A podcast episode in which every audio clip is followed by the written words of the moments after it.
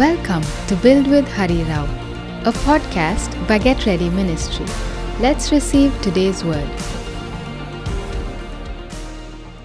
Greetings to you in the most precious name of our Lord and Savior Jesus Christ. It brings me great joy to see you one more time on our Saturday night broadcast, Build with Hari Rao. I believe you have been walking with the Lord and that you have prospered in your walk with God and that you are ready to hear and receive a word from the Lord. Ah, thank you for joining in. I really appreciate you making time for the word of the Lord. Today we go into a very serious, very pertinent subject. So I want to request you to stay with me throughout the broadcast. I don't want any of you to leave halfway through, leave two thirds of the way. I would like your full attention today. It's um, from my recollection and my memory. I have never preached on a public platform like this on this topic about the coming of the Lord, the second coming of our Lord and Savior Jesus Christ. But I believe the time is ripe and the time is now upon us for us to have this conversation. Today I will set the boundaries of our conversation. We won't be able to get into the nitty gritties and the details of it, but you will have enough information that will help you prepare for the coming of the Lord Jesus. If the Lord were to return in our generation, which increasingly seems like it is a possibility, but if the Lord were to return in our time or in the time of our children, I want to give you the information that is required and necessary for you to prepare yourself and your families. Dear Lord Jesus, help us be prepared for your coming. We do not want to miss the timing. We do not want to miss the season. We do not want to be found lacking when the trumpet blows, Father. Lord Jesus, we ask you, we are your people. We are your bride. We are your church. I pray that you will prepare us to meet you, Father. Help us, Lord Jesus, I pray. Help us, dear Holy Spirit. Help us, help us, help us.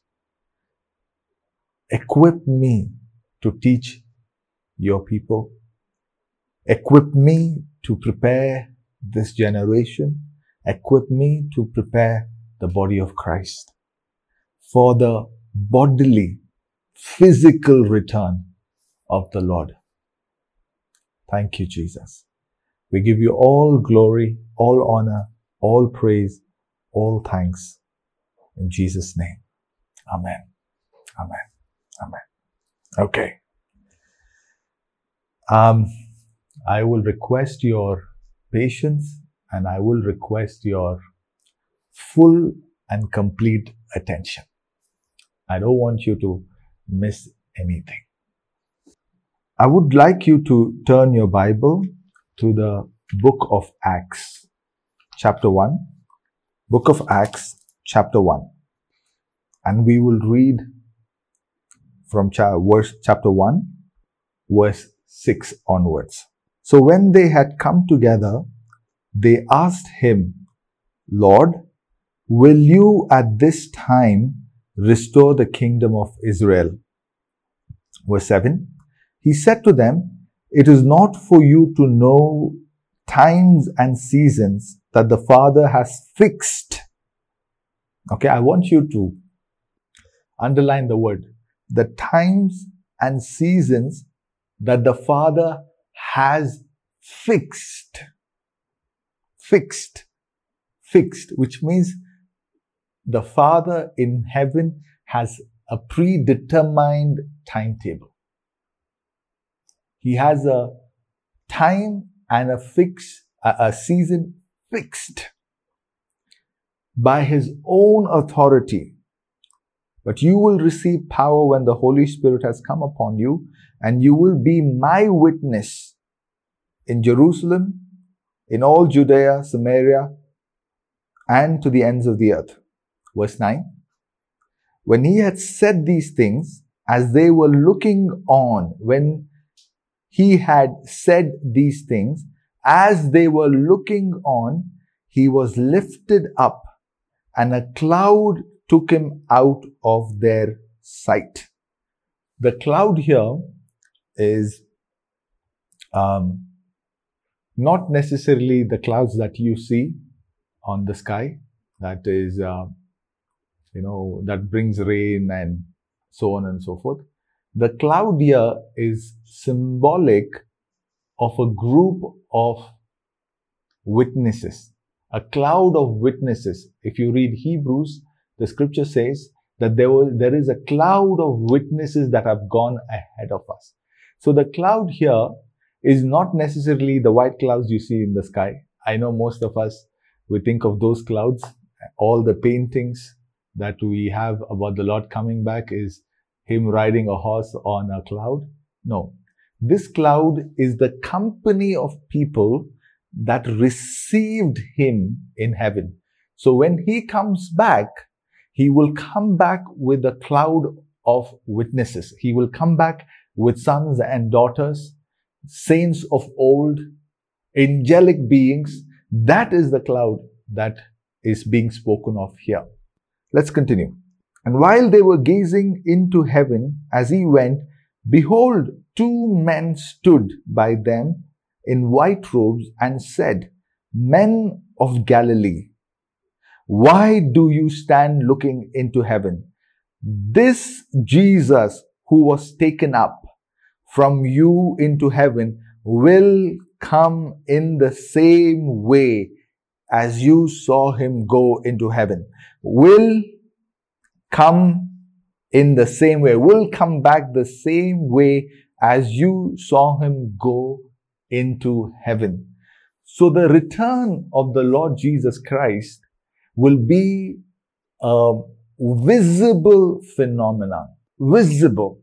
Just like how the disciples could see him being taken up, the church will be able to see him coming back. There will be a cloud of witnesses and the Lord will descend. But there are so many interpretations, so many theories, so many speculations trying to study end times, try, trying to study what theologians will call eschatology, which is the study of last things or the study of end times, is, is like a rabbit hole.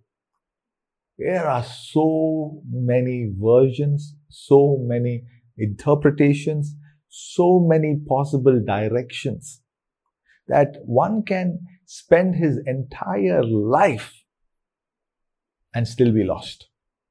That's why so many well respected leaders, pastors, for decades and centuries together have tried to pinpoint the day and time the Lord will come.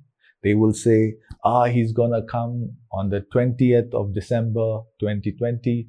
He, he's to come in 2000. Do you guys remember when everybody thought the world is going to come to an end in 2000 because the Lord is coming back? No.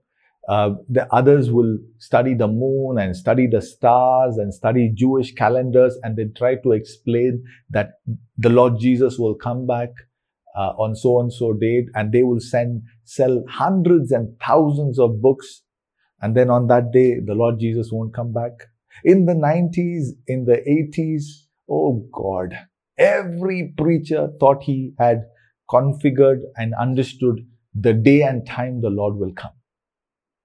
It's so, so sad. It was so sad because scripture is very clear that he will come like a thief in the night. He will come like a thief in the night, in the twinkling of an eye.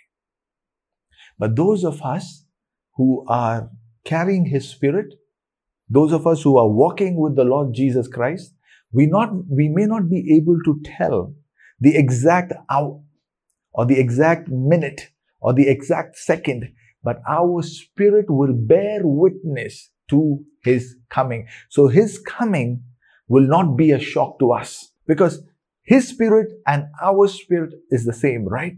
So when he comes, our spirit will bear witness. We may not be able to pinpoint the exact day, the time, the hour, the minute, but we will know. We will know. We will know.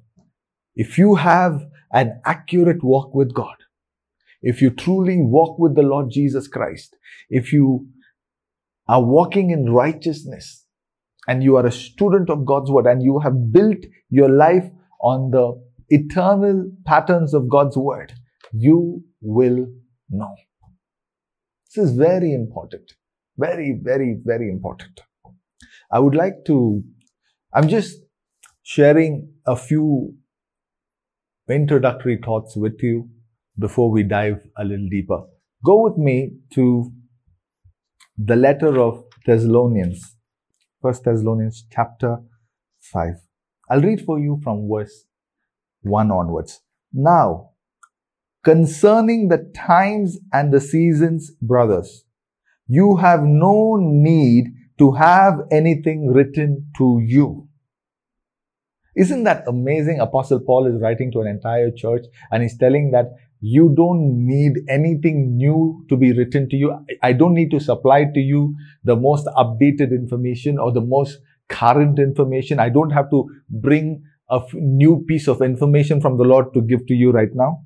I, I, I please, we, we must pay attention to small things.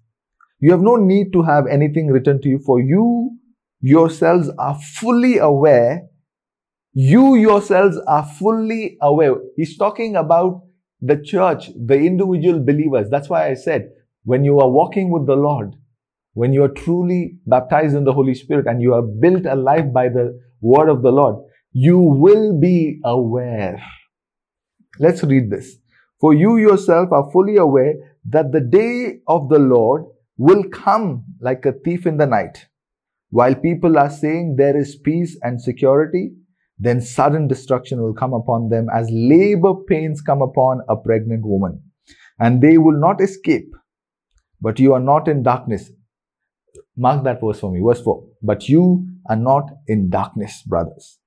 For the day, for that day to surprise you like a thief. For you are all children of light, children of the day. We are not of the night, nor of the darkness. So then let us not sleep as, others, but let us keep awake and be sober. For those who sleep, sleep at night, and those who get drunk are drunk at night. But since we belong to the day, let us be sober, having put on the breastplate of faith and love, and for a helmet, the hope of salvation. For God, please, I want you to, verse 9, for God has not destined us for wrath can you read that one more time?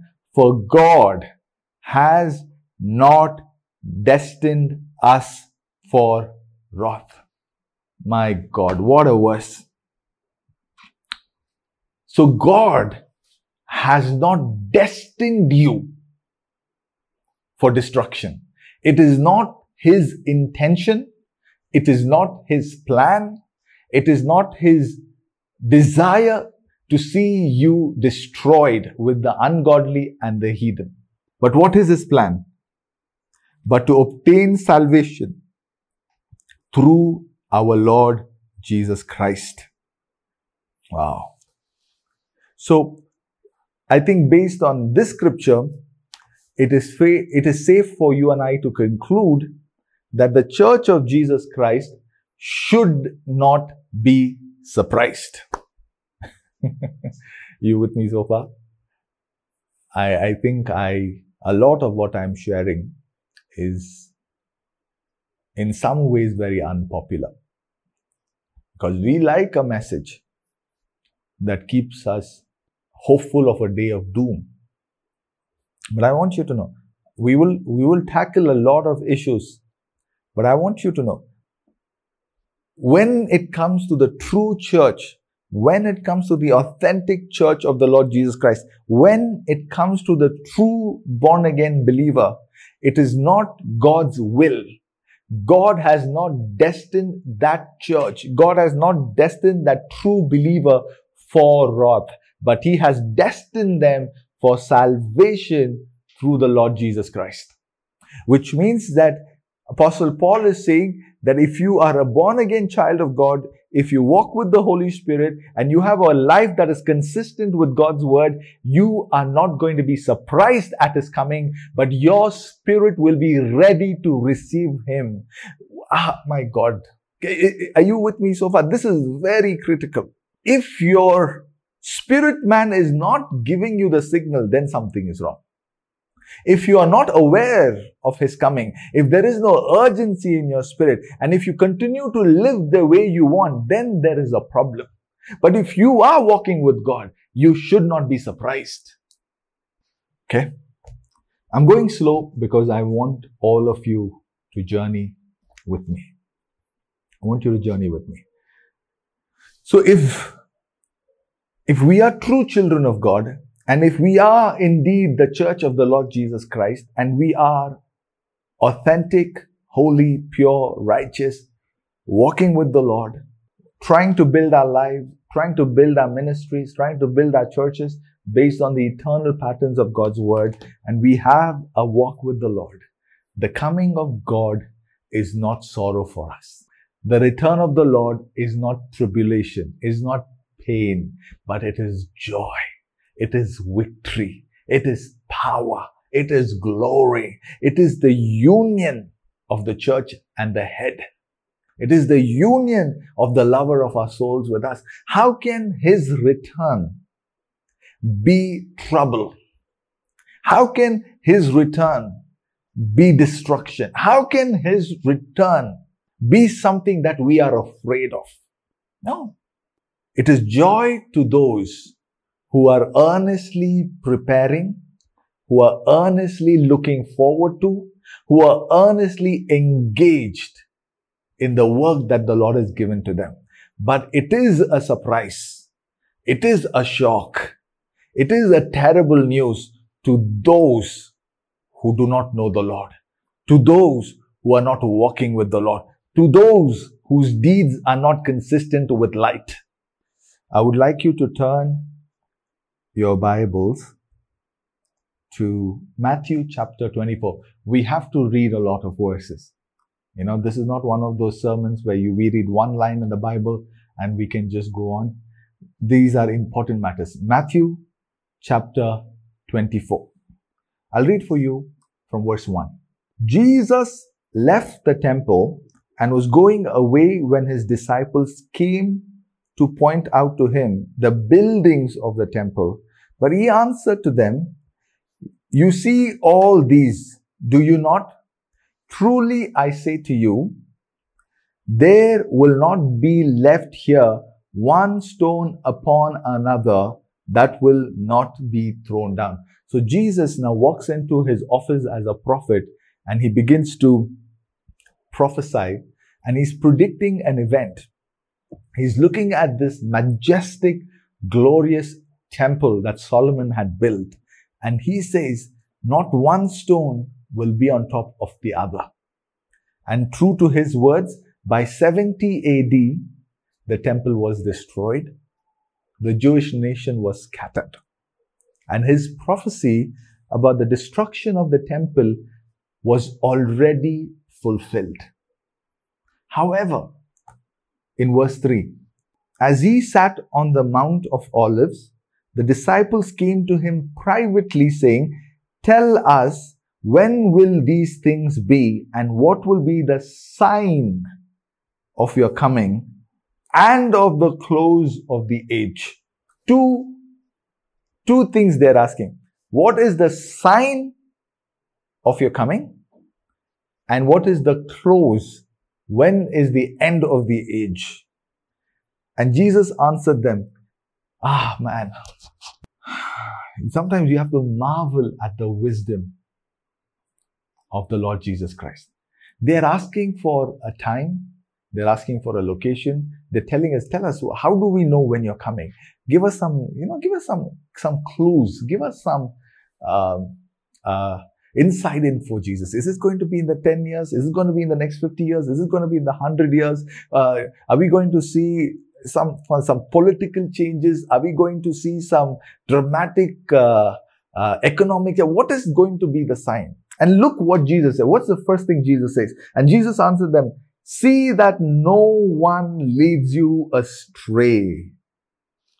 He is not even trying to address the question directly. Jesus' primary concern here is deception.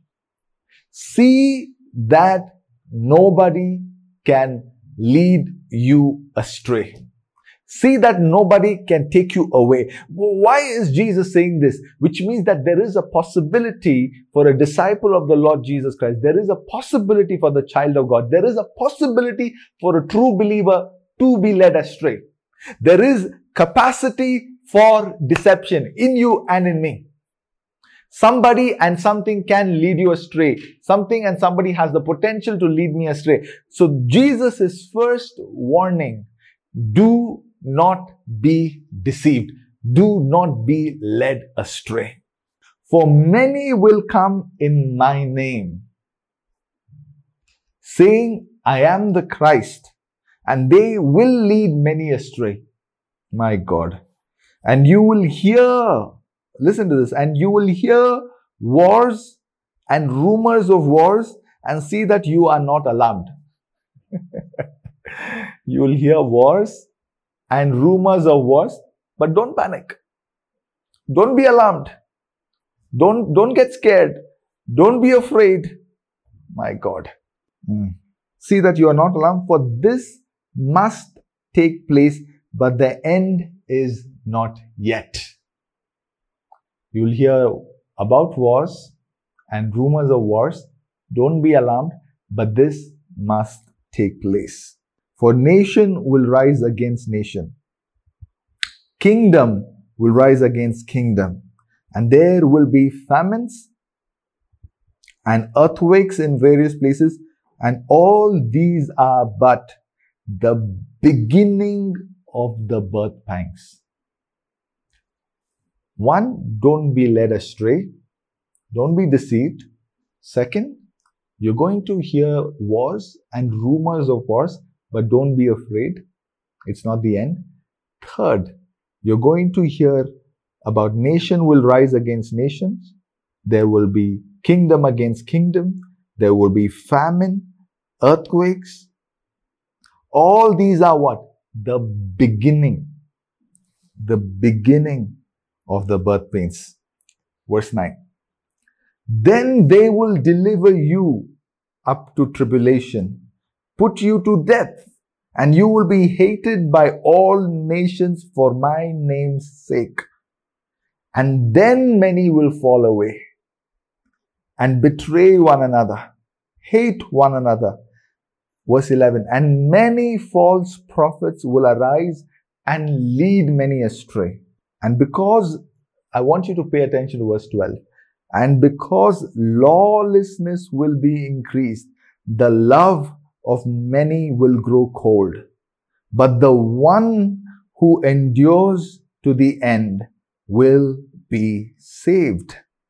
Verse 14. And this gospel of the kingdom will be proclaimed throughout the whole world as a testimony to all nations, and then the end will come.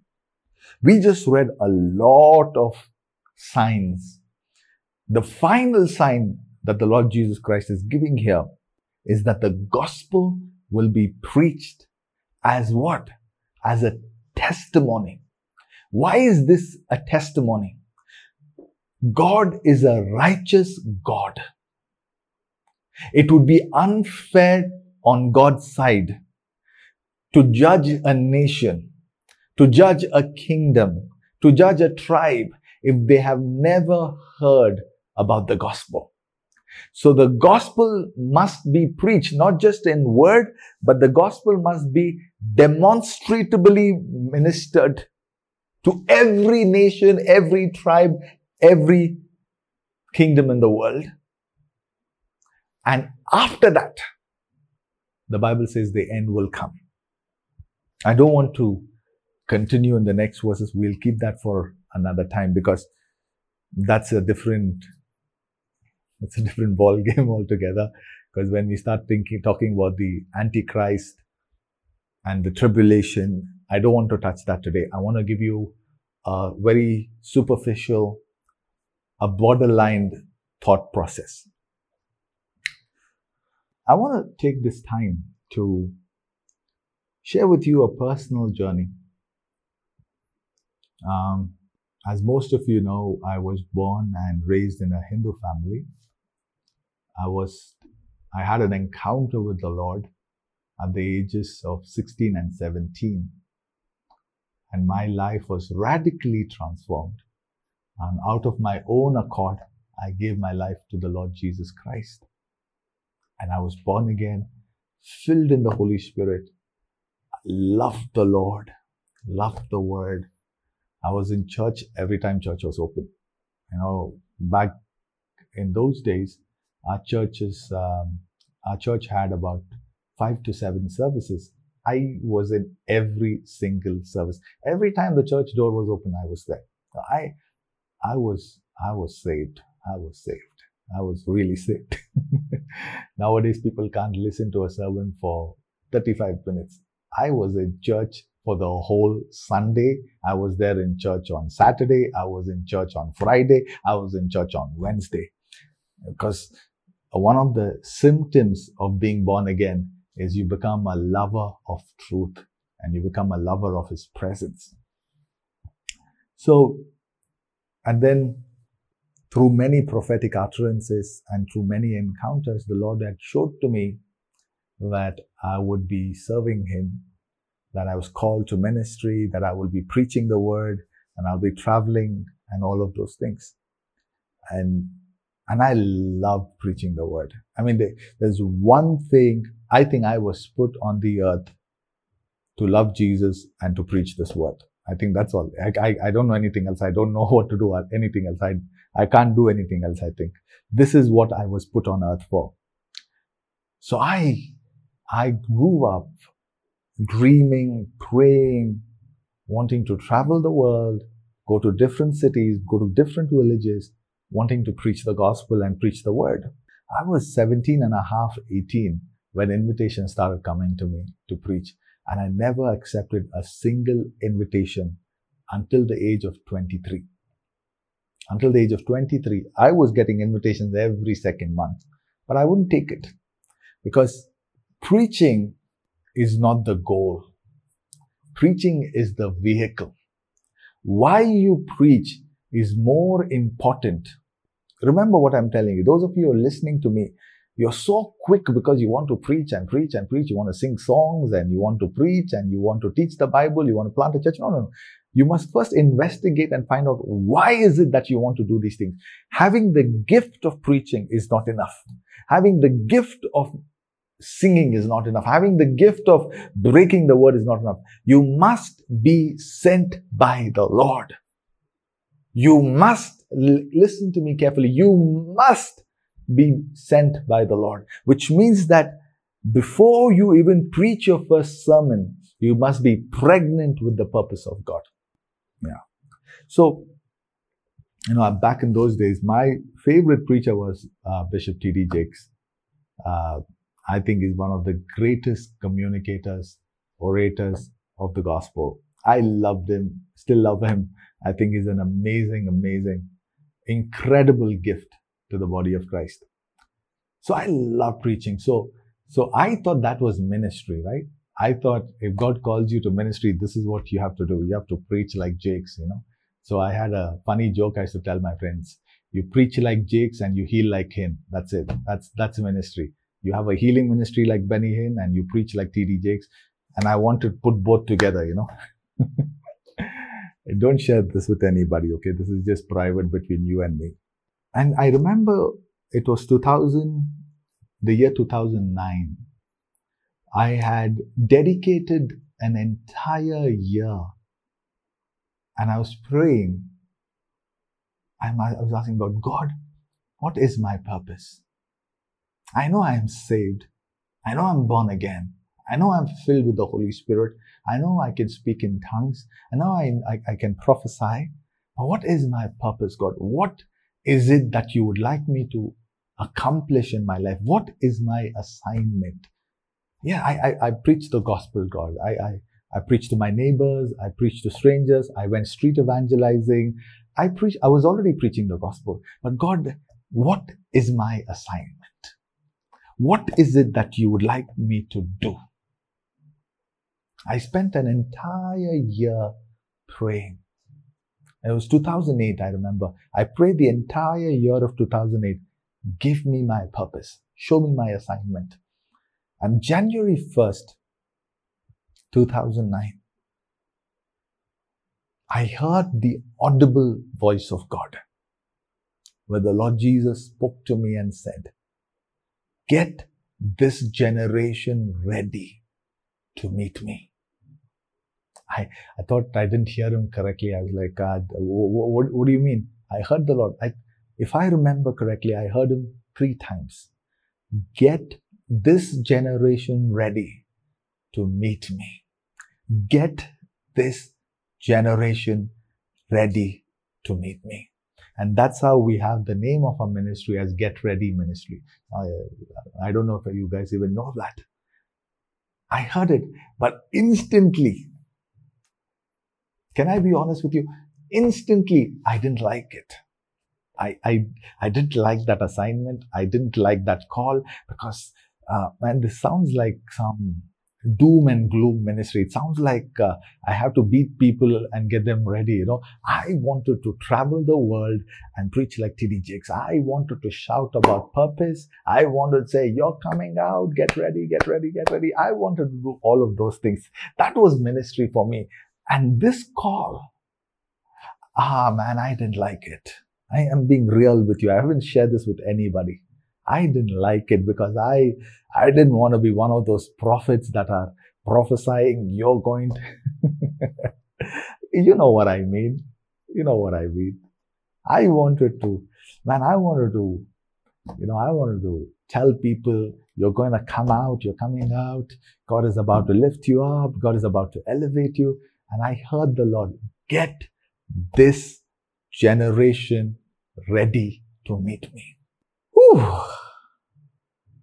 Man, you can wake me up in my sleep and I'll tell you what my assignment is.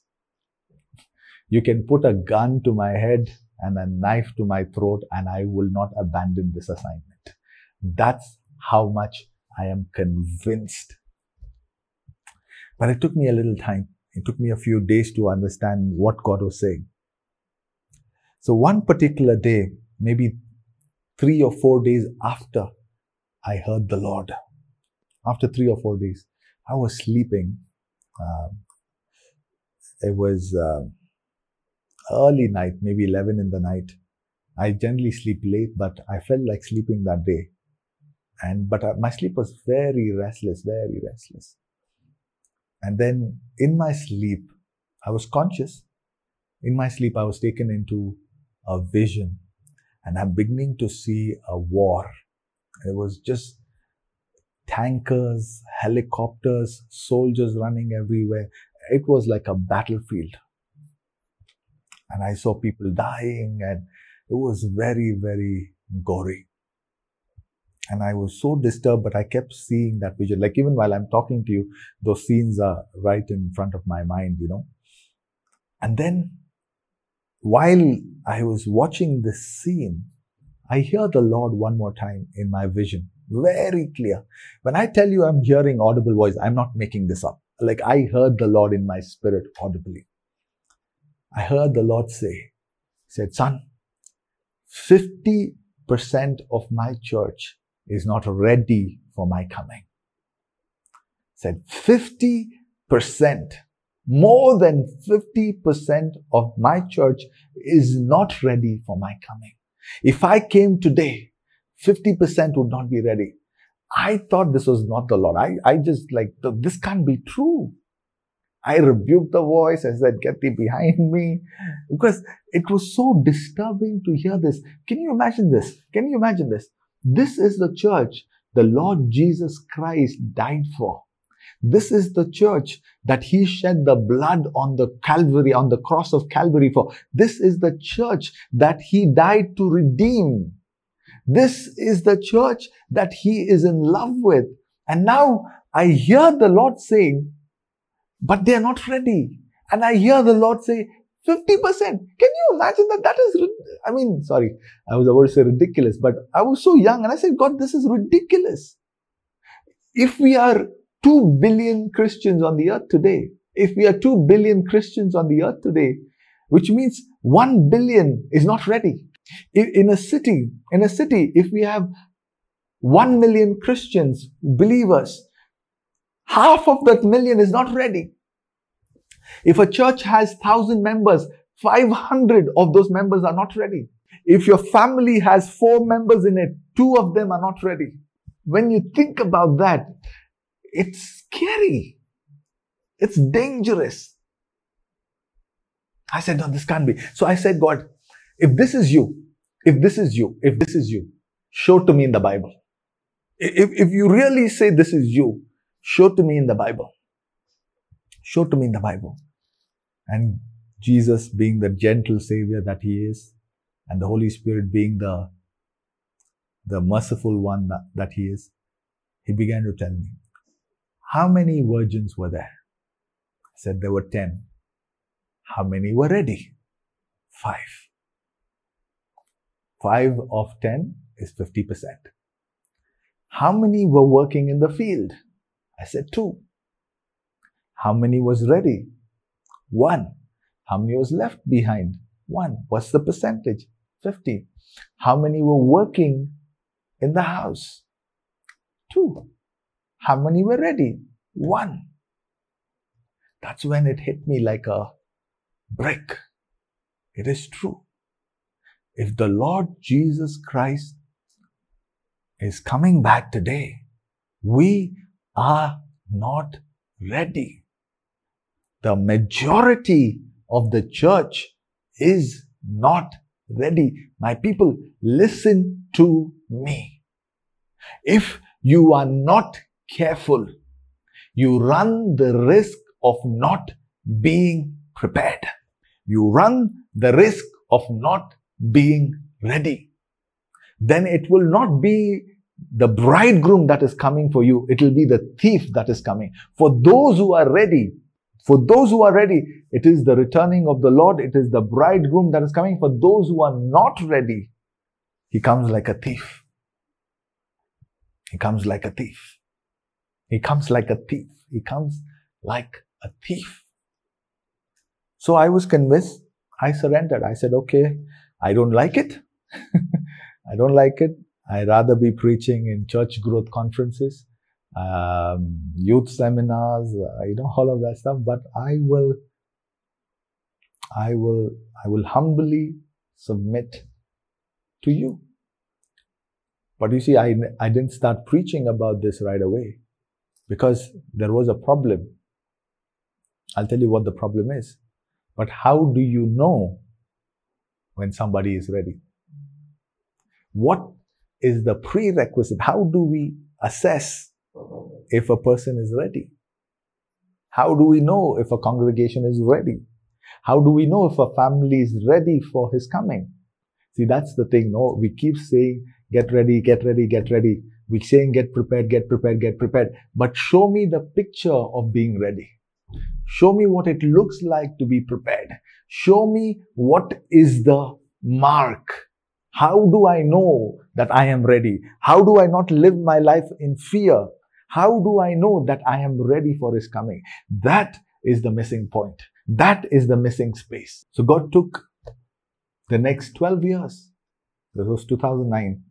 Little by little, to show me, He prepared me to bring these final messages to you. How do we prepare for the coming of the Lord? It took, it took me 12 years to understand this call of God on my life. It took me 12 years to understand the direction and the destiny of where God is taking. And this is not mine. Just so you know, this is not mine. No, no, no. It's, it's, it's, it can't be so small that it is just about Hari and his ministry. No, no. This is about the entire body of Christ. This is about an entire generation. This is not about a country. This is not about a city. This is not about one particular church. This is about the entire generation that is alive today. That is alive today. Do you know how scary it is? When the Lord tells you, get this generation ready to meet me, which means that is there a possibility that He will come in our generation? Is there a possibility that before you and I die, that the Lord might actually come back? And are we ready for that? Is there a possibility while you are 55 and 65 and your children are 15 and 20 that the Lord may come, that the trumpet may sound? Because God didn't, God didn't tell me get any generation ready. God didn't tell me get the next generation ready. God didn't tell me to get the grandchildren ready. He said get this generation, the one that I am born in, the one that is my generation, the ones that are listening to me now, get this generation ready to meet me. Yeah. So I hope by the little that I have shared with you, you see the gravity and the weight of where we are today. My people, it is not by accident that you are listening to me today. This invitation went out to thousands of people, but you made a choice to listen to me. It's because the Lord is calling you. The Lord is marking you. The Lord has a plan and a purpose in and through your life. Before He comes, He has an end time agenda with you. He has an end time movement. He has an end time army rising up on him and he is speaking to you so you can be prepared, not just to save your own soul, not just to make sure that you are ready, not just to make sure that your souls are ready, but join me in preparing an entire generation for the coming of the Lord Jesus. Something is happening tonight. Something beautiful, something precious is happening. So, how do we prepare? We will go into details in the coming weeks, but let me give you a few pointers. First and foremost, just a few pointers. First, you must develop a personal, intimate relationship with the Lord Jesus Christ. You must have a friendship with the Lord. There, listen to me please carefully. There is no replacement for you walking with God, knowing God yourself. You can't know the Lord on your, on the merit of your father. You can't know the Lord on the merit of your spouse. You can't know the Lord on the merit of your church. You can't know the Lord on the merit of your pastor or your spiritual father. No, no, no, no. You must have a personal relationship with the Lord Jesus Christ. Every day you must hear his voice. Can you make that a goal? Every day you must experience his presence and every day you must hear his voice. So if that day the Lord comes, you have already met him that morning. You have already met him in that afternoon. Your spirit will already know, I, I know today is the day. I know tomorrow is the day. So make it a point to develop a deep, authentic relationship with the Lord. There is no replacement to that. Please hear me. Hear me, hear me, hear me. Your pastor cannot save you. Your cell group leader cannot save you. Your spiritual father, as amazing as they might be, they cannot, they are not a replacement to you having a friendship with God, to you developing a walk with God. In fact, if you have a godly pastor, if you have a godly spiritual father and a spiritual mother, that should motivate you and push you to develop a deeper friendship with God. This, there is no compromise on this. If you are not born again, you must be born again. You must be saved. You must enter a loving relationship with the Father. Second, your life must be built on the eternal concepts, precepts of God's Word. You can't build your life any way you want. You can't build your church any way you want. You can't build your business any way you want. You can't live out your job anyway. No, no, no, no. Your life must be built on the word. Did you get what I said? Your life, your ministry must be built on the word. You can't go to Sunday morning church or be a part of the Saturday morning, uh, Saturday evening service. And then on Monday morning, you go out and do business the way you want. You don't pay your employers well. You're going and bribing all these officials so that you can get the contract. No. That is not God's way. Your faith and your life must be consistent. Okay. Am I being too harsh to you today? I care for your souls. That's why I will tell you the truth. You can't live the way you want and then miraculously expect everything will just add up.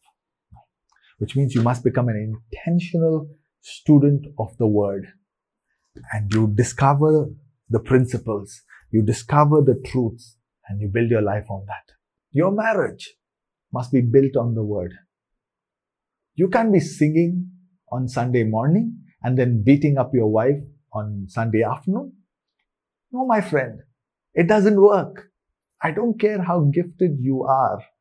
And I don't care how nice your songs are. I don't care how beautiful your lyrics are. If you're beating up your spouse, you have a problem. There is a spirit that needs to be delivered out of you. You can't be preaching Sunday morning and sleeping around with, I, I can't even say these things. It's not fitting for me to say these things. No, I'm not saying I'm perfect, but at least I know what the standard is. There is a decay in the moral fabric of the church. Listen to me carefully. There is a decay in the moral fabric of the church. We are meant to be a standard to the world. But it is unfortunate today that some parts of the world is better than us. I know Hindu men. I know Muslims who don't bribe. Are you guys with me? Please, I want you to listen to me. It's okay. If it's okay if you don't get the promotion at work, but don't gossip. Don't lie. Don't do all this nonsense to get ahead, to get what? Another 5,000 rupees? To get another bonus of 10,000? For what? What, what profits a man? To gain the whole world and lose his own soul. So my precious people, build your life on this word. Build your life on this word. And some of you might say, Oh, but I don't understand it. Oh, there are just too many mysteries. Listen, the most important parts of the Bible, a four year old will understand. Did you get that? The most important parts of the Bible, a four year old will understand. Love the Lord thy God with all your heart, with all your mind, with all your strength, and love your neighbor as yourself. How difficult is that? How hard is that? Flee from sexual immorality. How difficult is that to understand? Do not steal. How difficult is that to understand? There is no mystery about this. The most important parts of the Bible are simple. There is no way to the Father but through me, the Lord Jesus Christ said. So accept Jesus Christ. How difficult is that? This Bible is simple. I'm telling you, this Bible is simple. Yes, there are mysteries. Yes, there are deep truths. Yes, there are, there is information that is hidden that has to be searched out. I preached that to you last week. But the most important parts of this is simple. Husbands, love your wives as the Lord Jesus Christ loved the church. How difficult is that? How can you beat up your wife and justify saying, I am a Christian? You can't. Please stop calling yourself a Christian. You're not. Okay. Two things. Develop your personal walk with God. And second, build your life. Build your life on the eternal Word of God. And finally, finally, when people start talking about the end times, when they start talking about the book of Revelation, when they start talking about the coming of the Lord Jesus Christ, there is a section of the church that will obsess. It's an ungodly obsession with everything that is demonic, everything that is antichrist, everything. They will read every conspiracy theory. They will read every article. One movie star wears a t-shirt, they'll say he is the antichrist. One cricket fellow wears a wears a star on his t-shirt, he's the antichrist. One we don't like a politician, he's the antichrist. These are silly people. I am measuring my words when I talk to you. These are silly people. Their souls are unstable. I plead with you, do not become one of them. You read the Bible from cover to cover. Actually, let me show you this. Go to the book of Revelations. The book of Revelation. The book of Revelation. Now, if I ask you, what is the book of Revelation about?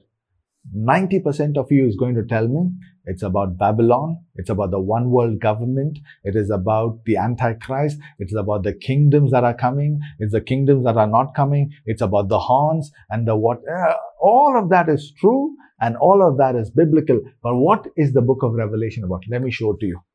Okay. Revelation 1 verse 1 the revelation of Jesus Christ, which God gave him to show to his servants. What is the book of Revelation about? It's about the Lord Jesus Christ. So if you read this Bible, and if you read the book of Revelation, and if you read the end time prophecies, if you read all of these stuff about the end times, and you come out of it thinking about the Antichrist, thinking about the one world government, thinking about the mark of the beast, then you have missed the plot.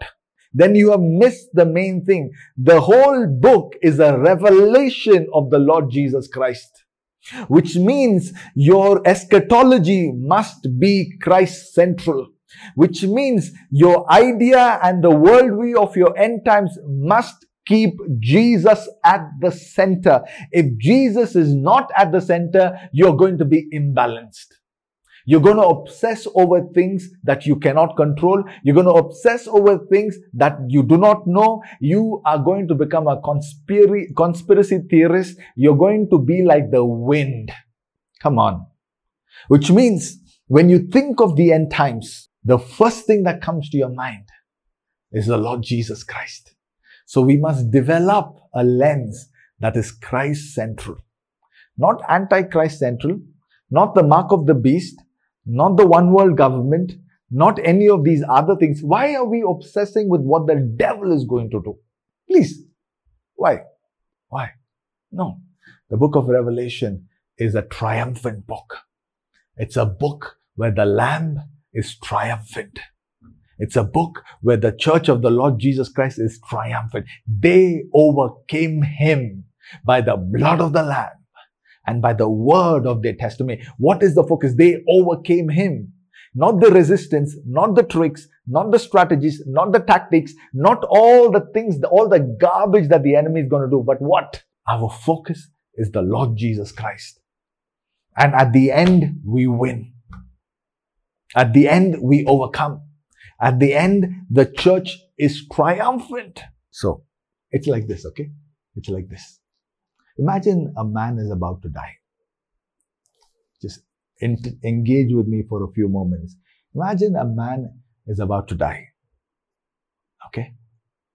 Instead of having his wife, his children, and his loved ones around him and telling them how much he loves them, how much they mean to him, and in, instead of enjoying those last few minutes that he has with his family and friends, he instead talks about this one friend that stole his five rupees from him when he was in 12th standard.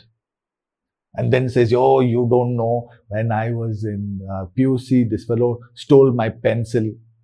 That's what many in the church are doing. Instead of obsessing in the beauty, the majesty, the glory of the Lord Jesus Christ, we are busy running around trying to figure out what the devil is doing. I'm not saying be ignorant. Study. Gain understanding. Don't be unaware of the devices of the enemy, but don't obsess over him. He's a defeated foe. At the cross, he was defeated. He was bruised. So your obsession must be the Lord Jesus Christ. Now, I remember when I got saved, one one one auntie in the church gave me a printout. You know, it was a it was a book uh, that I, that was spiral bound, and they gave it to me and says, "This you have to read. This is the most important book you'll read in my in your life." And I was saved for like six months. I began to read, and I didn't understand anything. But I remember this that there is a company called Motorola that is developing a chip. They're going to put that chip inside of you. Once the chip is inside of you, that's it. Your soul is lost, your spirit is lost, you can't worship the Lord. I was so scared of that chip. Come on. And I began to think of Motorola, but Motorola makes nice phones. Uh, uh, uh, should we not buy Motorola phones now? Because if they are an anti-Christian company, should we not buy their phones also because they are now funding this chip? Ah, man, I lost my sleep for weeks together thinking about the chip. All the weeks I could have prayed. All the weeks I could have enjoyed Jesus.